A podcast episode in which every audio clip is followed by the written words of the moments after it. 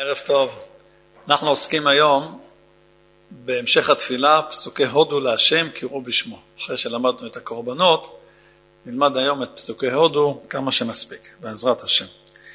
פסוקי הודו הם פסוקים שאמר דוד המלך, וזה מובא מספר דברי הימים א', פרק ט"ז, פסוק ח' עד פסוק ל"ו.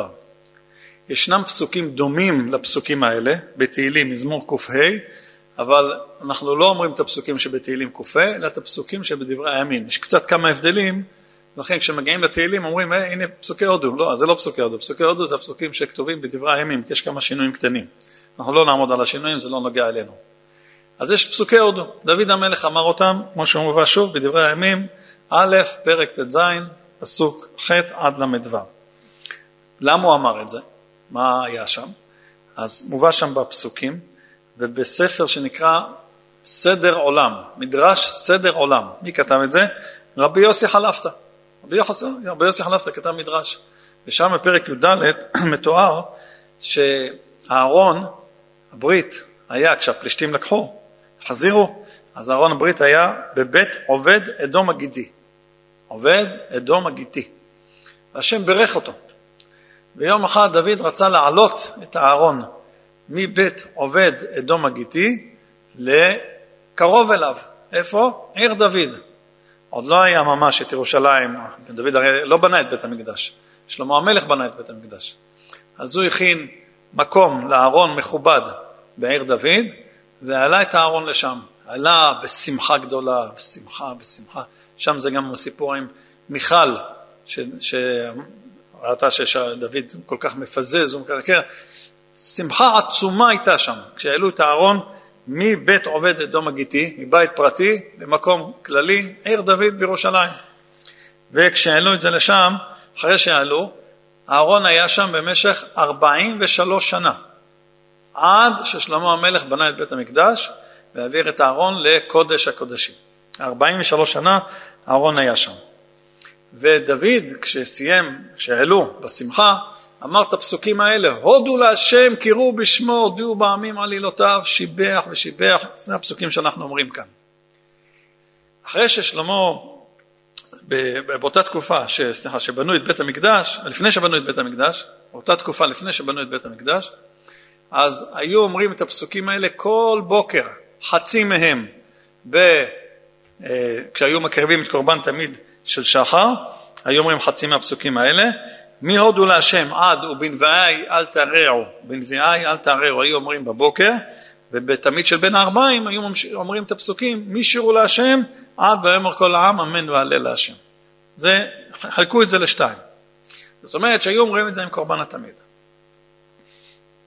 עכשיו, לכן אנחנו נוהגים להגיד את זה לפני התפילה. עכשיו באו הפוסקים ודנו, מתי להגיד? האם, הרי היו אומרים את זה עם קורבן התמיד, אז האם זה חלק מפסוקי הקורבנות? וממילא זה שייך לקורבנות, מה שלמדנו כבר, פרשת הת... התמיד ופתאום הקטורת וכל פרשת הקורבנות שלמדנו, או שזה לא קשור לפסוקי הקורבנות. נכון, אמרו את זה עם קורבן התמיד, אבל זה לא קשור לפסוקי הקורבנות, אלא זה קשור לזמירות שבח בהלל השם יתברך. ממילא זה שייך לפסוקי דה זמרה. הארי אומר שזה שייך לפסוקי הקורבנות. שייך פסוקי הקורבנות. לכן מנהג הספרדים וגם ספרד להגיד את זה לפני ברוך שאמר, כי זה חלק מפסוקי הקורבנות. ולא רק שזה חלק מפסוקי הקורבנות, אומר הבן איש חי, שמי שמתפלל בבית אומר את הקורבנות בבית ואחר כך הולך לבית הכנסת, שיגיד את פסוקי הודו עד השם מלך, יגיד את הכל בבית. המשך לפסוקי הקורבנות, לא להפריד ביניהם, שלא ילך לבית הכנסת בהודו להשם קראו בשמו. שילך לבית הכנסת שהוא מגיע לשם מלך, זה קבלת עול מלכות שמיים. כל זה שייך לקורבנות. אבל גם לטעם של מנהג אשכנז יש אה, מקור, כמו שהארי אומר על פי סוד, יש מנהג מקור לזה ומקור לזה, ומנהג אשכנז זה להגיד אחרי ברוך שאמר, ברוך שאמר, כן, ברכת ברוך שאמר, והודו להשם קראו בשמו. יש טעם גם לזה וגם לזה. לכן הבן איש אומר, גם בשו"ת אור לציון כותב את זה, שמי שנגיד מתפלל עם מנהג אשכנז. ואמר כבר את הפסוקים, קורבנות, אמר הודו, אמר את הכל, הגיע לשם מלך, הגיע לבית הכנסת, הוא מתפלל במניין אשכנז. ושם אומרים ברוך שאמר, הוא אומר יחד איתם ברוך שאמר, ואז הם מתחילים להגיד הודו. והוא צריך להתחיל מאיפה? ממזמור לתודה, מנהג הספרדים. הוא יכול להגיד מהודו גם כן. כי יש טעם גם לאלה שאומרים שזה שייך לקורבנות, ויש טעם על פי סוד גם לאלה שאומרים שזה שייך לפסוקי דה זמרה. שני הטעמים אמת. ספרדים נוהגים כך ואלה נוהגים כך, אבל אם אחד יזדמן לי מניין שכך, יכול לנהוג כמוהם, ככה הוא כותב. טוב, אבל על כל פנים, זה שייך לפסוקי הקורבנות, וכתוב שאנחנו נוהגים כך שזה שייך לפסוקי הקורבנות, ולא מפסיקים בין הקורבנות לבין זה. אמנם אנחנו אומרים קדיש, למה אומרים קדיש? כי זה עיקר פסוקי הקורבנות, זה מה שהיה קודם. מכאן זה שבח שהיה מיוחד לקורבנות, שהקריבו קורבן התמיד, אחרי שדוד המלך העלה את הארון לעיר דוד בירושלים. אה, במהרה בימינו בית המקדש, נחזור מלכות בית דוד, אנחנו מאמינים באמונה שלמה שבמהרה בימינו יבוא המשיח ויבנה בית המקדש ותחזור מלכות בית דוד למקומה. בעזרת השם אנחנו נראה את זה בקרוב, הקדוש ברוך הוא עושה לנו תהליכים, תהליכים, תהליכים עד שאנחנו נראה את זה בעינינו. בינתיים אנחנו מתחזקים באמונה עד שזה יקרה. כמו כל הדברים שבמשך כל הגלות הארוכה הזאת המתנו בסבלנות והנה אנחנו רואים את הנבואות של הראשונים, נבואות הנביאים ודברי הראשונים מתגשמים לעינינו, ברוך השם, דור אחרי דור רואים את הנבואות מתגשמות, חזרנו לארצנו, ברוך השם לאט לאט, אנחנו נראה את בניין בית המקדש, איזה יופי זה יהיה בניין בית המקדש, זה הגאולה האמיתית, לפני זה אנחנו בגלות, עכשיו זה הגאולה, ייגמר צרות של עם ישראל בקרוב בעזרת השם. אז זה הפסוקים של הודו להשם. בואו נראה מה אמר דוד כשהוא עלה את הארון מבית עובד אדום הגיתי לעיר דוד בירושלים. הודו להשם קראו בשמו, איזה יופי של מילים. מי שנכנס לזה מתפלל בערגה, בשמחה, מבין מילה מילה מה שהוא אומר, כולו בשמחה, מה שנקרא באורות, הוא כולו שמח, הוא מבין שעל הכל, הכל זה השגחת השם, כל הצרות שעוברים, כל הבעיות, כל הקשיים, וכמובן כל הדברים הטובים לא לשכוח, כל הדברים הטובים וכל ה... אה, הנפלאות שהקדוש ברוך הוא עושה לנו, הכל זה מאיתו יתברך. הודו להשם, קראו בשמו. כדי שאדם יוכל לקרוא בשם השם, קודם כל הוא להרגיש, צריך להרגיש הרגשת הודאה להשם יתברך. הודאה להשם יתברך. קראו בשמו. אחרי שהוא מרגיש שהקדוש ברוך הוא עשה לו והוא מודה לו, אז הוא קורא בשם השם, מפרסם את הניסים, מפרסם. אחרי אנחנו אומרים נשמעת, יש סגולה להגיד נשמעת בעשרה, מפרסם את הניסים. קורבן לתודה זה היה עם ארבעים לחמים, כדי שיוכלו להביא הרבה אנשים, יצטרכו להביא הרבה אנשים וישמעו את הנס שהיה לו. לא להצניע את הנס אצלך בכיס. תוציא את הנס החוצה, תספר אותו. קראו בשמו. כמו שכתוב אצל אברהם אבינו, ויבן שם מזבח ויקרא בשם השם. בנה מזבח, קרא בשם השם. פרסמו את שם השם, הודיעו בעמים עלילותיו, גם לאומות העולם נספר את הניסים והנפלאות שיש לנו, להראות את הנהגת השם. יש קראו בשמו, שזה הניסים הנסתרים, והודיעו בעמים זה הניסים הגלויים. ניסים נסתרים, גויים לא יאמינו. ניסים גלויים, אין להם ברירה, הם חייבים לראות. הנה תראו הטילים של החמאס מעזה. אלפי אלפי טילים שלחו בשנים האחרונות, נכון? אלפים אלפים. כמעט פגע, רחמנא אצלן, השם ייקום דמם של ההרוגים, וישלח רפואה שלמה לכל הפצועים מתוך שאר חולי ישראל, אבל זה בודדים יחסית למספר הטילים שהם שלחו. אז השם מצד אחד מראה לנו, הנה, שולח, תיזהרו, יש מידת הדין, צריך לשמור, מצד שני מראה לנו את היד הטובה, שהטילים עפים אז שאלו אפילו אומרים את אחד מהחמאס, שאלו פעם, איך זה שהטילים שלכם לא פוגעים? אז הוא אמר, אנחנו שולחים למקום הנכון, מה נעשה? האלוהים שלהם שולח מקום אחר. אפילו הוא מאמין. אה, הוא מאמין, אנחנו לא נאמין, בטח שלהם. אתה רואה ניסים גלויים. אז כשהודיעו בימים עלותיו, גם הם משכנעים. שירו לו, זמרו לו. שירו לו, זמרו לו, תשירו להשם, זמרו להשם. שירה זה בפה וזמרה זה בכלי. אפשר לשיר בפה ואפשר לזמר בכלי. אז קודם כל שירו לו ועולים דרגה, זמרו לו. שיחו בכל נפלאותיו, לספר לכולם, זה שוב, זה ביטוי של לספר, להפיץ, לספר את נפלאות השם. התהללו בשם קודשו, תתהלל. אני מאמין בהשם. לא לפחד להגיד בקול מלא, לא להתבייש, לא להיות uh, כמו שיש אנשים שמפחדים מה, מה, מלגלות שהם דתיים, כמו אחד שבא פעם עם כיפה לעבודה. לא דתי, חזר בתשובה, בא עם כיפה לעבודה, שאלו אותו מי מת? כיפה. אמר להם, היצר הרע מת. מבינים? תתהלל בשם השם. מספרים היה אחד שבא פעם לעבודה, אמר, אל תשאלו מה קרה לי בבית. מה, הבן שלי חזר בתשובה. אחרי כמה חודשים הוא בא, אל תשאלו מה קרה לי בבית עכשיו, מה קרה? הבת שלי חזרה לתשובה. אמרו לו, אתה חייב לבדוק את המזוזות. תבדוק את המזוזות מהר. אל תתבייש, התעללו בשם, התעללו בשם, אה, בשם קודשו, להלל בשם השם. תגיד, תודה רבה לך השם. יגיד לך מה, אתה מאמין? כן, אומר דוד, לא התבייש ליד כל העמים להגיד, אני מאמין בשם השם. ישמח לב מבקשי השים. הוא העלה את האמונה דוד, אתם מבינים? דוד רומם את האמונה. עד היום הזה יהודי רצה לקבל אמונה, ביטחון. לאן הוא פונה? ספר תהילים, ספרו של דוד המלך.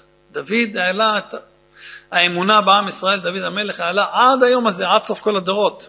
שעד שיבוא משיח בן דוד והלאה. התעללו בשם קודשו, לספר, לשבח, ישמח לב מבקשי השם. אתה שומע? תשמע. ישמח לב מבקשי השם. אדם שמבקש השם, יש לו שמחה בלב. מה זה מבקש השם? רוצה לראות השגחה, רוצה לראות אמונה, מחפש להתפלל יותר טוב. יש לו שמחה בלב. אחד שמחפש כסף, להרוויח פה, עסקה פה, עסקה, יש לו דאגות.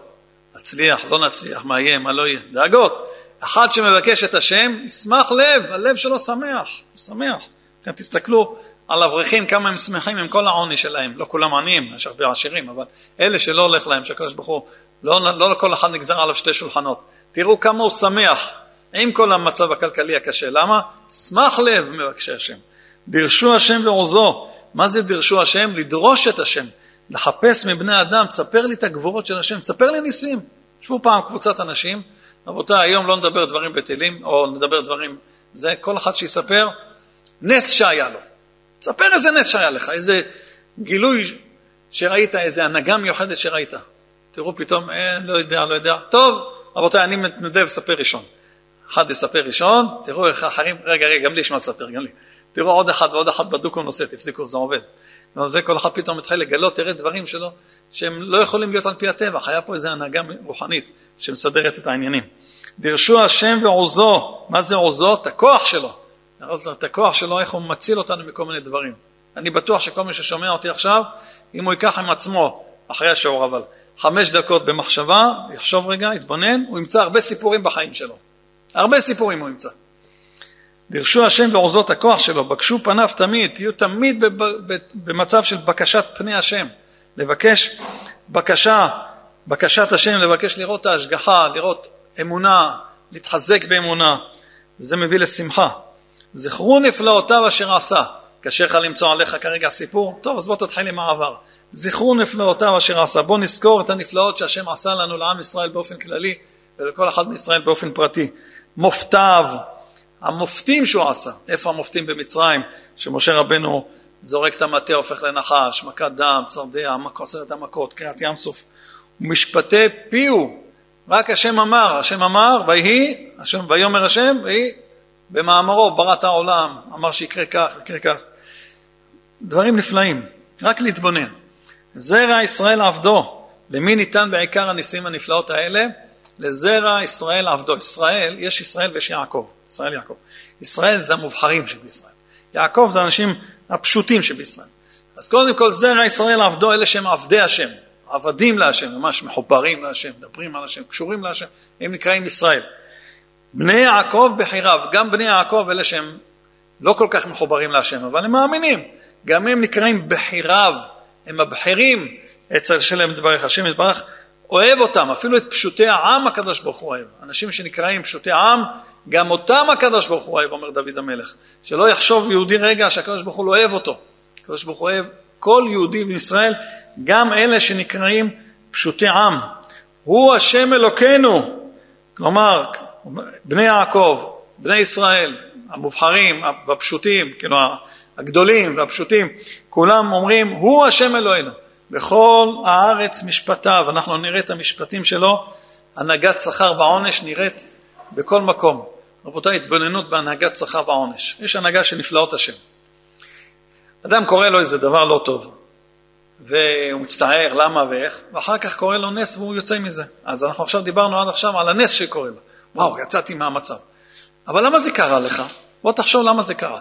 האם זה מקרה, או שהשם גם הביא את זה? גם את האסון השם מביא, גם את הצרה השם מביא, גם את האיסורים השם מביא. אז אדם צריך לחשוב, משפטי הקפיאו, מה זה משפטים? בכל הארץ משפטיו, מה זה משפטים? משפטים הכוונה, למה השם הביא עליי את הצרה? ואם הוא מתבונן, הוא פתאום מוצא, לפני כמה שנים עשיתי משהו כזה וכזה, זה מתאים למה שקרה לי עכשיו. הוא רואה מידה כנגד מידה. מידה כנגד מידה. הוא רואה גם בדברים הטובים, שאדם שעשה איזה משהו טוב, סיפר לי היום יהודי שהוא ויתר על חוב גדול, לא נגיד סכום את העניין, היה אדם אחד שהיה חייב לו סכום כסף גדול, והאדם הזה נפטר, השאיר אלמנה ויתומים. אמר אלמנה ויתומים, מוותר. קרע את הצ'קים, קרע את הכל, הלך לקבר שלו ואמר, אני מוכר לך מחילה גמורה. הוא אמר, אחרי חצי שנה, הייתה לו איזושהי עסקה, והוא הרוויח בקנייה של העסקה, רק בקנייה, שתי עסקאות שהיה הפרש ביניהם, הוא הרוויח רק בקנייה פי עשר מהחוב שהיו חייבים לו, ומדובר בסכום גדול. חוץ ממה שהוא ירוויח אחר כך מהעסקה הזאת. זהו בכל נפלאותיו, בכל הארץ משפטיו, שכר ועונש. אתה רואה, שכר ויש עונש, גם שכר וגם עונש. לא להתעסק רק בעונשים, יש גם בשכר. אתה עושה מעשים טובים, יש שכר. פרעה, הקדוש ברוך הוא שלל ממנו את הבחירה, ואמר שהוא לא, לא יכול לבחור להוציא את עם ישראל ממצרים. אבל בגלל שהוא אמר, השם הצדיק ועמי ואני ועמי הרשעים, כשהיה קריעת ים סוף, הוא היה צריך לתבוע עם כולם, הקדוש ברוך הוא שלח את המלאך מיכאל והמלאך גבריאל להציל אותו, והוא היה אחר כך יצא לזה והגיע לננבה, לעין ננבה, ככה אומרים חז"ל במדרש, אפילו פרעה, כל שכן יהודי. זכרו לעולם בריתו, הלאה, ממשיך ל... תזכור יהודי את הברית שהקדוש ברוך הוא קבע, קראת איתנו, עם אבותינו, אפילו אם לא מגיע לנו, הקדוש ברוך הוא לא עוזב אותנו, אנחנו נמצאים איתו בברית. כמו שכתוב בפסוק בויקרא, ואף גם זאת בהיותם בארץ אויביהם לא מאסתים ולא געלתים לכלותם להפר בריתי איתם. דבר ציווה לאלף דור. הקדוש ברוך הוא התחייב לנו, אלף דור זה ביטוי, לכל הדורות. כל דור ודור לפי המצב שלו, התחייב לנו הקדוש ברוך הוא לשמור אותנו. והנה זה לא פלא שעם ישראל בין כל האומות, כמה שונאים אותנו, כמה זה. לא רק אה, בשנים האחרונות, מאז ומעולם, מאז שנהיינו לעם, מאז אברהם אבינו, אברהם העברי, הוא בעבר אחד, כולם בעבר אחר, כבר אז רצו להרוג אותו באור כסדים וכולי, וזה המשיך הלאה דור, דור, דור, דור, עד הדור שלנו, איך עם ישראל לא נעלם? וכל העמים האחרים, העמים הקדמונים, נעלמו כולם, דבר ציווה לאלף דור. אשר קראת, למה? אשר קראת את אברהם, אתה יודע למה הוא שומר אותנו כך? כי את הדבר הזה שהוא ציווה לאלף דור, לאלף דור הוא קראת את אברהם, ושבעתו ליצחק, ליצחק. הוא קראת את זה לאברהם אבינו, כי נשבע ליצחק, שהוא ישמור עלינו, ויעמדיה ליעקב לחוק, יעקב, כמו שאמרנו, יעקב זה הפשוטים שבעם, גם אצלהם זה לחוק שהוא ישמור אותם, לישראל ברית עולם, הקדוש ברוך הוא הבטיח שהוא ישמור את זה, וההבטחה הזאת מבוארת בפסוק, אנחנו אומרים אותה עכשיו בפסוק הבא, לאמור לך אתן את ארץ כנען, חבל נחלתכם. הארץ הזאת, קיבלנו אותה בזכות ההבטחה שהקדוש ברוך הוא הבטיח לאבותינו אברהם, יצחק ויעקב. לאמור לך אתן את ארץ כנען, לך אתן ארץ כנען חבל נחלתכם, בהיותכם מתי מספר וכמעט גרים בה, היינו מעטים בכל זאת, היינו גרים, גרים זה לשון גר, גרים, היינו גרים בארץ הזאת, ועם כל זה, הארץ שלכם. ואם נכון ירדנו לגלות מצרים, והתהלכו מגוי אל גוי, או מממלכה אל עם אחר, נכון שהורידו אותנו למצרים, כי היה צורך בירידה למצרים.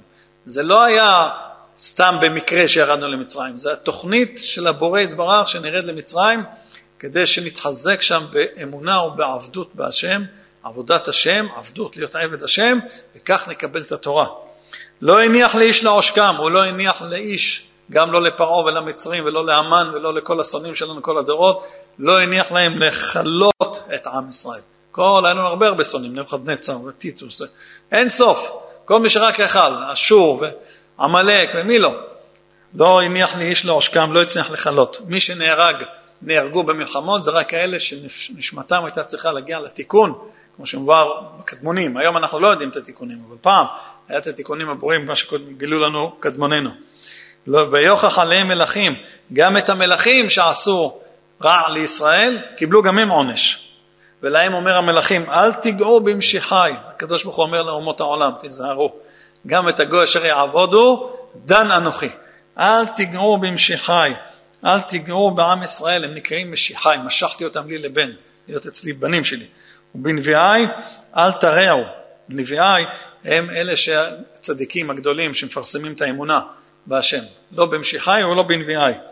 בהמשך הפסוקים, שעכשיו, עד עכשיו, אז בעצם מה כתוב פה בפסוקים עד עכשיו? הודעה להשם יתברך, שהקדוש ברוך הוא מציל אותנו מהגויים, וזה בעקבות זה שהיינו אצל הפלישתים.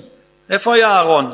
היה אצל הפלישתים, היה אצל חמשת סרני פלישתים, והקדוש ברוך הוא היכה אותם בדחורים, ואז הם שלחו את הארון עם צמד בקר וכל מיני דברים, מתנות, והבקר, והצמד הגיע, הארון הגיע עם הבקר הוביל את הארון, והם עשו גם נס, הפלישתים, לא נס, הם רצו בדיקה. הם אמרו, מי יודע אם הפרות שהולכות, אולי הן הולכות כי משעמם להם, אז הן הולכות. אז מה הם עשו? הם לקחו רק פרות שילדו עגלים, וטבעה של הפרה שיש לה עגל, שהיא לא מוכנה לעזוב אותו. אז הם קשרו את העגלים אצלהם, אמרו לו, שלחו את הפרות, והפרות הלכו, עזבו את העגלים, זאת אומרת, הם ראו שזה נס. הלכו לבית עובד אדום הגיתי. אז דוד עכשיו מדבר שהוא הביא את ארון הקודש, ארון הברית, הוא הביא אותו מבית עובד אדום הגיתי. אז הוא מספר על זה ש... שהיינו מגוי אל גוי, וגם זה שהארון היה אצל הפלישתים. זה היה ככה השם רצה, למה? כי חטאו. כל הסיפור שהיה שם, עם אה, עלי, חופני ופנחס, עלי היה צדיק, חופני ופנחס, מה שהיה שם, כל מה שמי שמכיר תנ"ך וקצת בעיון, רואה את כל אורך התנ"ך, את הנהגת השם, מספר, מתחילת התורה ועד סוף אה, הנביאים, כל אורך הדרך רואים את הנהגת השם, שכר ועונש, אין דבר שהולך לאיבוד, הכל במשפט, טוב ורע. אל תיגעו במשיחי, זה אמרנו. שירו להשם כל הארץ. עכשיו דוד המלך אומר, הנה, העלינו את הארון, הגיע לבית עובד אדום הגיתי, ועכשיו הגיע אלינו חזרה לירושלים. שירו להשם כל הארץ, תפרסמו את שם השם, בשרו מיום אל יום ישועתו. שוב, חוזר על העניין הזה. ולכן הפסוקים האלה, עד כאן, עד, אל תיגעו במשיחי ובנביאי אל תארהו, את זה היו אומרים בתמיד של שחר. עכשיו יש קצת חזרה על הנושא, אז היו אומרים את זה בתלמיד של בין הארבעים. מחלקים את הפסוקים של הודו להשם לשתיים, חצי בתלמיד של שחר, כשהיו מכירים את הקורבן, חצי בתלמיד של בין הארבעים. שירו להשם מכאן, תלמיד של בין הארבעים. שירו להשם כל הארץ, בשרו מיום אל יום משועתו. ספרו בגויים את כבודו, בכל העמים נפלאותיו. ספרו בגויים, הכוונה הגויים זה הפשוטים של הגויים. גויים, עמים. בכל העמים זה המשובחים שבעמים. אלה המובחרים, שחושבים את עצמם חשובים, ספרו להם את נפלאות השם, כי גדול השם ומהולל מאוד, יש גדול ויש מהולל, גדול עצם זה שהוא גדול, ומהולל זה להלל אותו על כל פרט ופרט, יש גדלות השם באופן כללי, ויש לרדת לפרטים. ונורא הוא על כל אלוהים, ממנו יראים עם ישראל וכל העמים שמצטרפים לעם ישראל, מכל האלוהים האחרים, כל ה... העבודות זרות שהיו אז בעולם. כי כל אלוהי העמים אלילים. כל אלוהי העמים הם אלילים, הם מאמינים באלילים. אלה מאמינים בזה ואלה מאמינים בזה, כל מיני אמונות, אמונות. והשם שמיים עשה. היום סיפרתי שהייתה פעם אחת, הזמינה ילדה בן, בעלה התקשר אליי, הזמין אותי להיות סנדק. לא, לא ניכנס לפרטים. אמרתי לו, מה, לא, לא מכיר? הוא אמר לי, אשתי תלמידה מובהקת שלך. אמרתי, איך תלמידה מובהקת? אני לא מכיר, לא יודע על מה אתה מדבר. אמר לי, כן. הוא אמר לי, אשתי הייתה, הוא סיפר לי בסוף, אני אקצר את הסיפור, אשתו הייתה רוסייה, גויה, נוצרייה. בגיל קרוב ל-20 היא הלכה, חיפשה דת, כמו פרשת שבוע, יתרו. יתרו כהן מדיין, חותן משה, חיפש את האמונה. אז חיפשה אמונה, התאסלמה, הגיעה לאסלאם, התאסלמה. לא מצא חן בעיניה, עברה את הנצרות, בדקה, לא מצא חן בעיניה. עברה את האסלאם כמה שנים, גם לא מצא חן בעיניה. הלכה, גבירה, הגיעה ליהדות. התגיירה גרות אמת, הייתה צדקת, כבר הרבה שנים. הגיעה להתגייר, אמרו לה, גברת, צריך לדעת הלכות. מה עשתה? הורידה את כל השעורים פה מאור דוד, פה שעורי הלכה באור דוד, שמעה אותם, כישרונית, עברה, אור החיים יורד דעה, אמרה לרבנים, בבקשה, ואני באתי להיבחן. אמרו הרבנים, זה רבנית נהיית, מאיפה את יודעת את כל זה?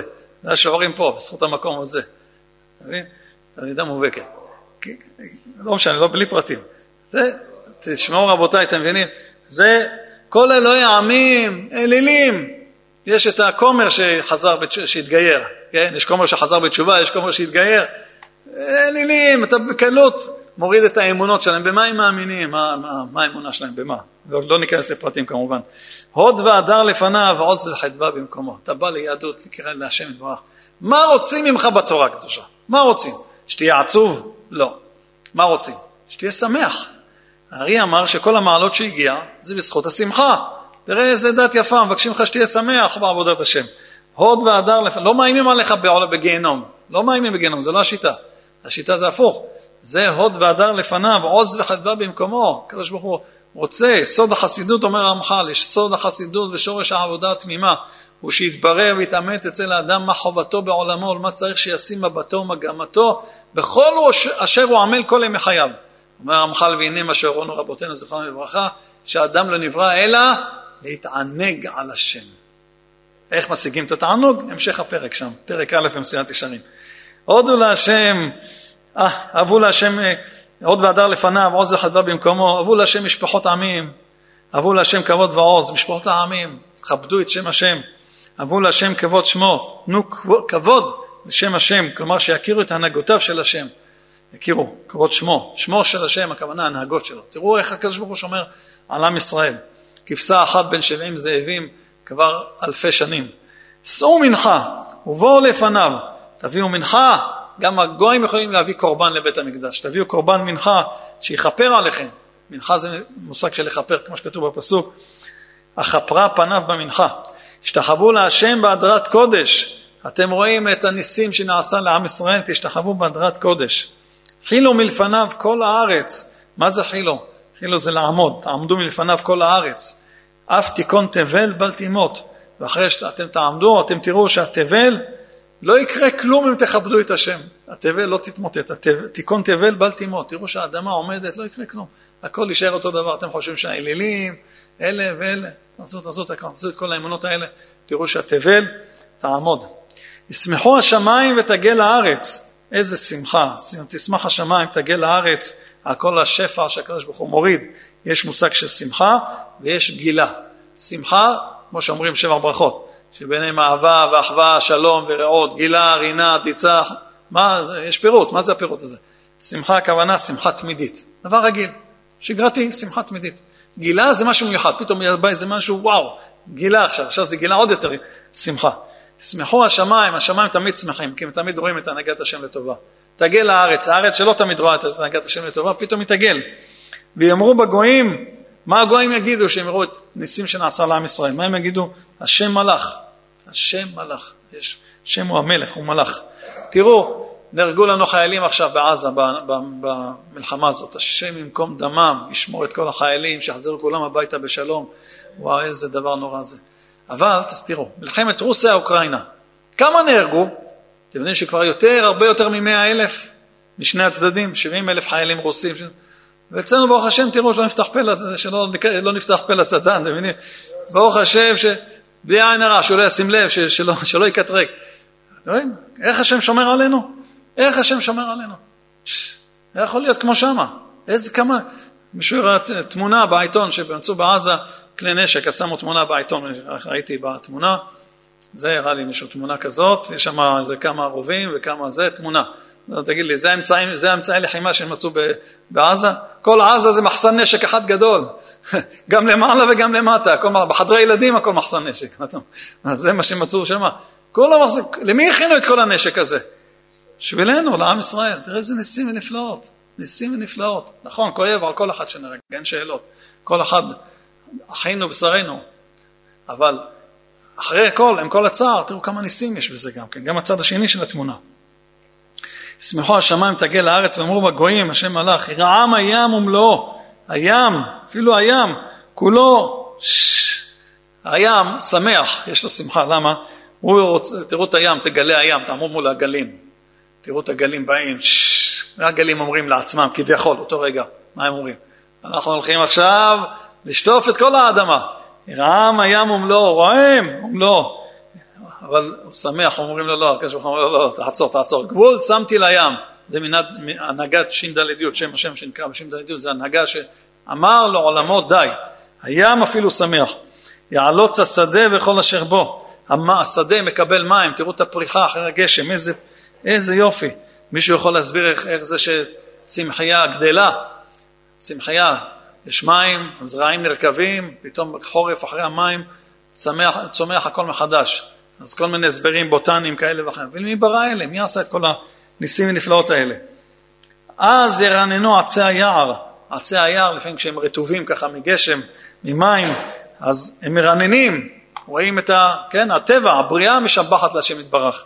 הים, השדה, עצי היער, למה? מלפני השם. הם כביכול, הם מכירים את שם השם, כי בא לשפוט את הארץ. ושוב חוזרים, הודו להשם כי טוב, כי לעולם חסדו. חוזרים עכשיו על הגלות, עלינו. תודה רבה להשם שלא כילה אותנו בגלות הזאת. ואמרו שענו אלי שענו, מבקשים, עכשיו בקשה. תודה רבה לך השם שלא קילעת אותנו בגלות, תראו איזה טוב עבדנו בגלויות. מה היה בעיה לגויים במשך אלפיים שנות גלות להרוג את היהודים שהיו בעיר שלהם, רק בעיר שלהם. מי היה נשאר מעם ישראל? אף אחד. היינו בגלות, כל קהילות ישראל. היו רוב גויים, מיעוט יהודים, אולי 20 אחוז יהודים, בדרך כלל נגיד, 20 אחוז, פחות או יותר. מה הבעיה, כל הגויים היו עושים כמו שעשו לנו בשמחת תורה האחרון. מתאספים כולם, מחליטים, ביום זה וזה, גומרים את כולם. כמו שהמן רצה לעשות. מה קרה, מה השם עשה? הכניס בראש של אלה פה שפה כן, שם לא. בגלות אחת שכן היה אסונות, בגלות אחרת לא. אז השאלה למה? לשמור את עם ישראל בכל מקום. ובלבל אותם, וסכסך ביניהם, סכסכתי מצרים במצרים. אפילו הרמב"ם באיגרת השמד, כמדומני, או באיגרת תימן, כותב כבר שהקדוש ברוך הוא עשה סכסוך בין הסונים לשיעים. כבר אומר את זה הרמב"ם. שם, כדי לא לכלות את עם ישראל. אם לא היה סכסוך בין הסונים לשיעים, איפה אנחנו היינו היום? מה היה נשאר מאיתנו? תראי איזה ניסים ונפלאות, איך הקדוש ברוך הוא מנהיג את הבריאה. להתבונן, להתבונן. ואמרו שענו להשענו, וקבצנו והצילנו מן הגויים. תקע בשופר גדול לחירותנו, נקבץ, הקדוש ברוך הוא יקבץ אותנו מהגויים. להודות לשם קודשך, להשתבח בתהילתך. למה באנו פה לארץ חזרה? להודות להשם. לא באנו פה, באנו להודות להשם, לא כוחי ועוצם ידי. ברוך השם אלוהי ישראל, מן העולם ועד העולם. אומר דוד המלך כשהוא מעלה את הארון הברית לעיר דוד בירושלים. ברוך השם אלוהי ישראל מן העולם ועד העולם. השם ברוך, רואים את הגדולה שלו מן העולם ועד העולם. בין מה זה העולם, עד העולם? בזמן של הגאולה ובזמן של הגלות. בשני הזמנים רואים את כבוד השם. ויאמרו כל העם, עם ישראל שומע בירושלים, בעיר דוד, את דוד המלך אומר את הפסוקים של הודו להשם, שמע, וואו, וזה כל יום בבית המקדש. מה אומרים העם? ואמרו כל העם, אמן. אמן, הם עונים אמן. מה זה אמן? אל מלך נאמן. הקדוש ברוך הוא נאמן, נאמן במאמרו. והלל להשם, ואומרים הלל להשם. עכשיו מתחילים להלל. באים הביתה, תודה רבה השם, להלל. בשביל זה יש לנו מהברכות, יש לנו עוד הרבה דברים שהכל זה שבח הגאולה. עכשיו כיוון שביקשנו, דיברנו על הגאולה, שדוד המלך ביקש על הגאולה, ממשיכים באוסף פסוקים שהקדמונים, אנשי כנסת הגדולה הוסיפו לנו, לחזק את העניין של הגאולה. כתוב בתהילים צדיק ט' פסוקי, רוממו השם אלוקינו והשתחוו לאדום רגליו כי קדוש הוא. רוממו השם אלוקינו. גם בזמן הגלות, אומר דוד המלך, תרומם את שם השם. גם בזמן הניסים נסתרים, אתה לא רואה את הניסים. בכל זאת, תהלל את שם השם. והשתחוו לאדום רגליו. תשתחווה כאילו תתכופף. רואים צרות, תוריד את הראש. תגיד אם השם עושה, הוא יודע מה שהוא עושה. קדוש הוא, למה? כי הוא קדוש, קדוש הכוונה, ההנהגה שלו מובדלת מאיתנו. כמו ילד שרואה את אבא שלו, יום אחד מביא קונגו ומתחיל לשבור קיר. אבא, הנה, שובר את הקיר, מה יהיה? הוא לא יודע את התוכנית. התוכנית, להוריד את הקיר, להרחיב את הסלון, להגדיל את המטבח, לעשות זה, לעשות זה. הוא לא מבין כל התוכנית. אז תשתחווה לאדום רגליו, אנחנו רק ילדים. זה כמו שיצאתי יום אחד מה... מה זה, ראיתי ברחוב כמה ילדים, בגיל שמונה, גיל עשר, ראיתי אותם מדברים. במלחמה היה צריך לעשות ככה, לא היה צריך לעשות ככה. ראיתי, שמעתי ילדים מדברים, כן צריך לעשות, לא צריך לעשות. הסתכלתי, אמרתי, כמו שאני מסתכל עליהם, ככה הקדוש ברוך הוא מסתכל עלינו. הם ילדים.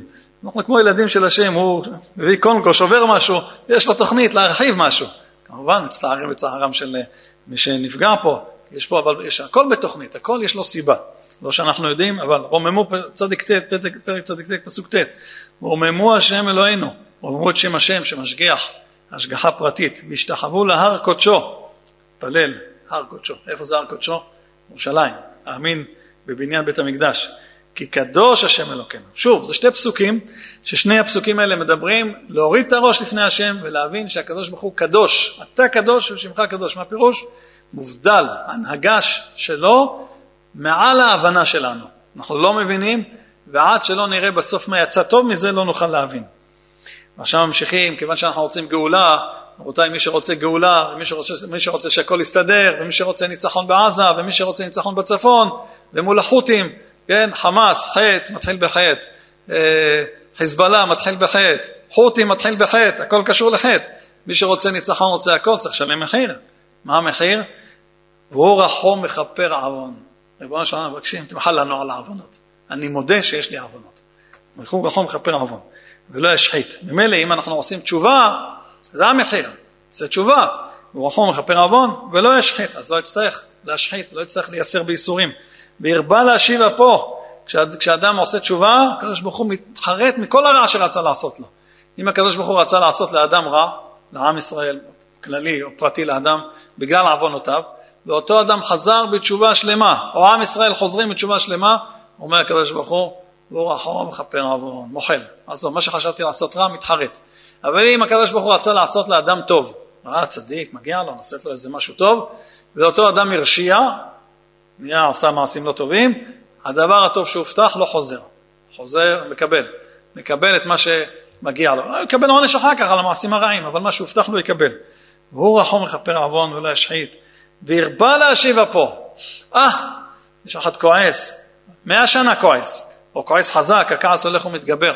זה הקדוש ברוך הוא, והרבה להשיב אפו, משיב את אפו, משיב את אחרון אף, ולא יעיר כל חמתו. גם כשהקדוש ברוך הוא כועס, לא מעורר את כל החמה, מה שנקרא לא שובר את הכלים. כמו יש אדם, כועס, שובר, מה אתה שובר? אה, רק תצטרך את זה, אתה תצטער על זה. הקדוש ברוך הוא לאט לאט, מעניש קצת פה, קצת שם, שלא יהיה יותר מדי. ממשיכים, אתה השם, לא תכלה רחמך ממני, חסדך ועמיתך תמיד יצרוני. זאת אומרת, אתה השם, גם כשאדם חוטא, הקדוש ברוך הוא לא מכלה את הרחמים, תנהג במידת הרחמים. חסדך, יש רחמים, שזה מידה ממוצעת בין דין לחסד.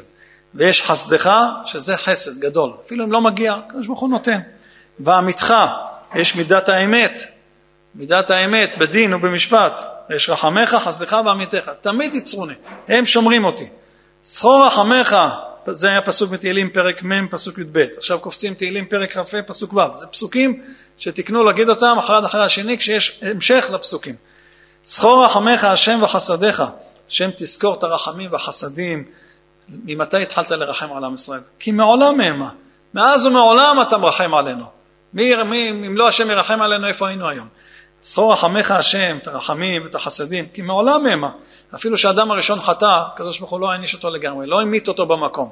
נתן לו זמן לעשות תשובה, האדם הראשון חי אלף שנה, נתן לו זמן. ואז אומרים, תנו עוז לאלוהים. יש פה דבר מדהים.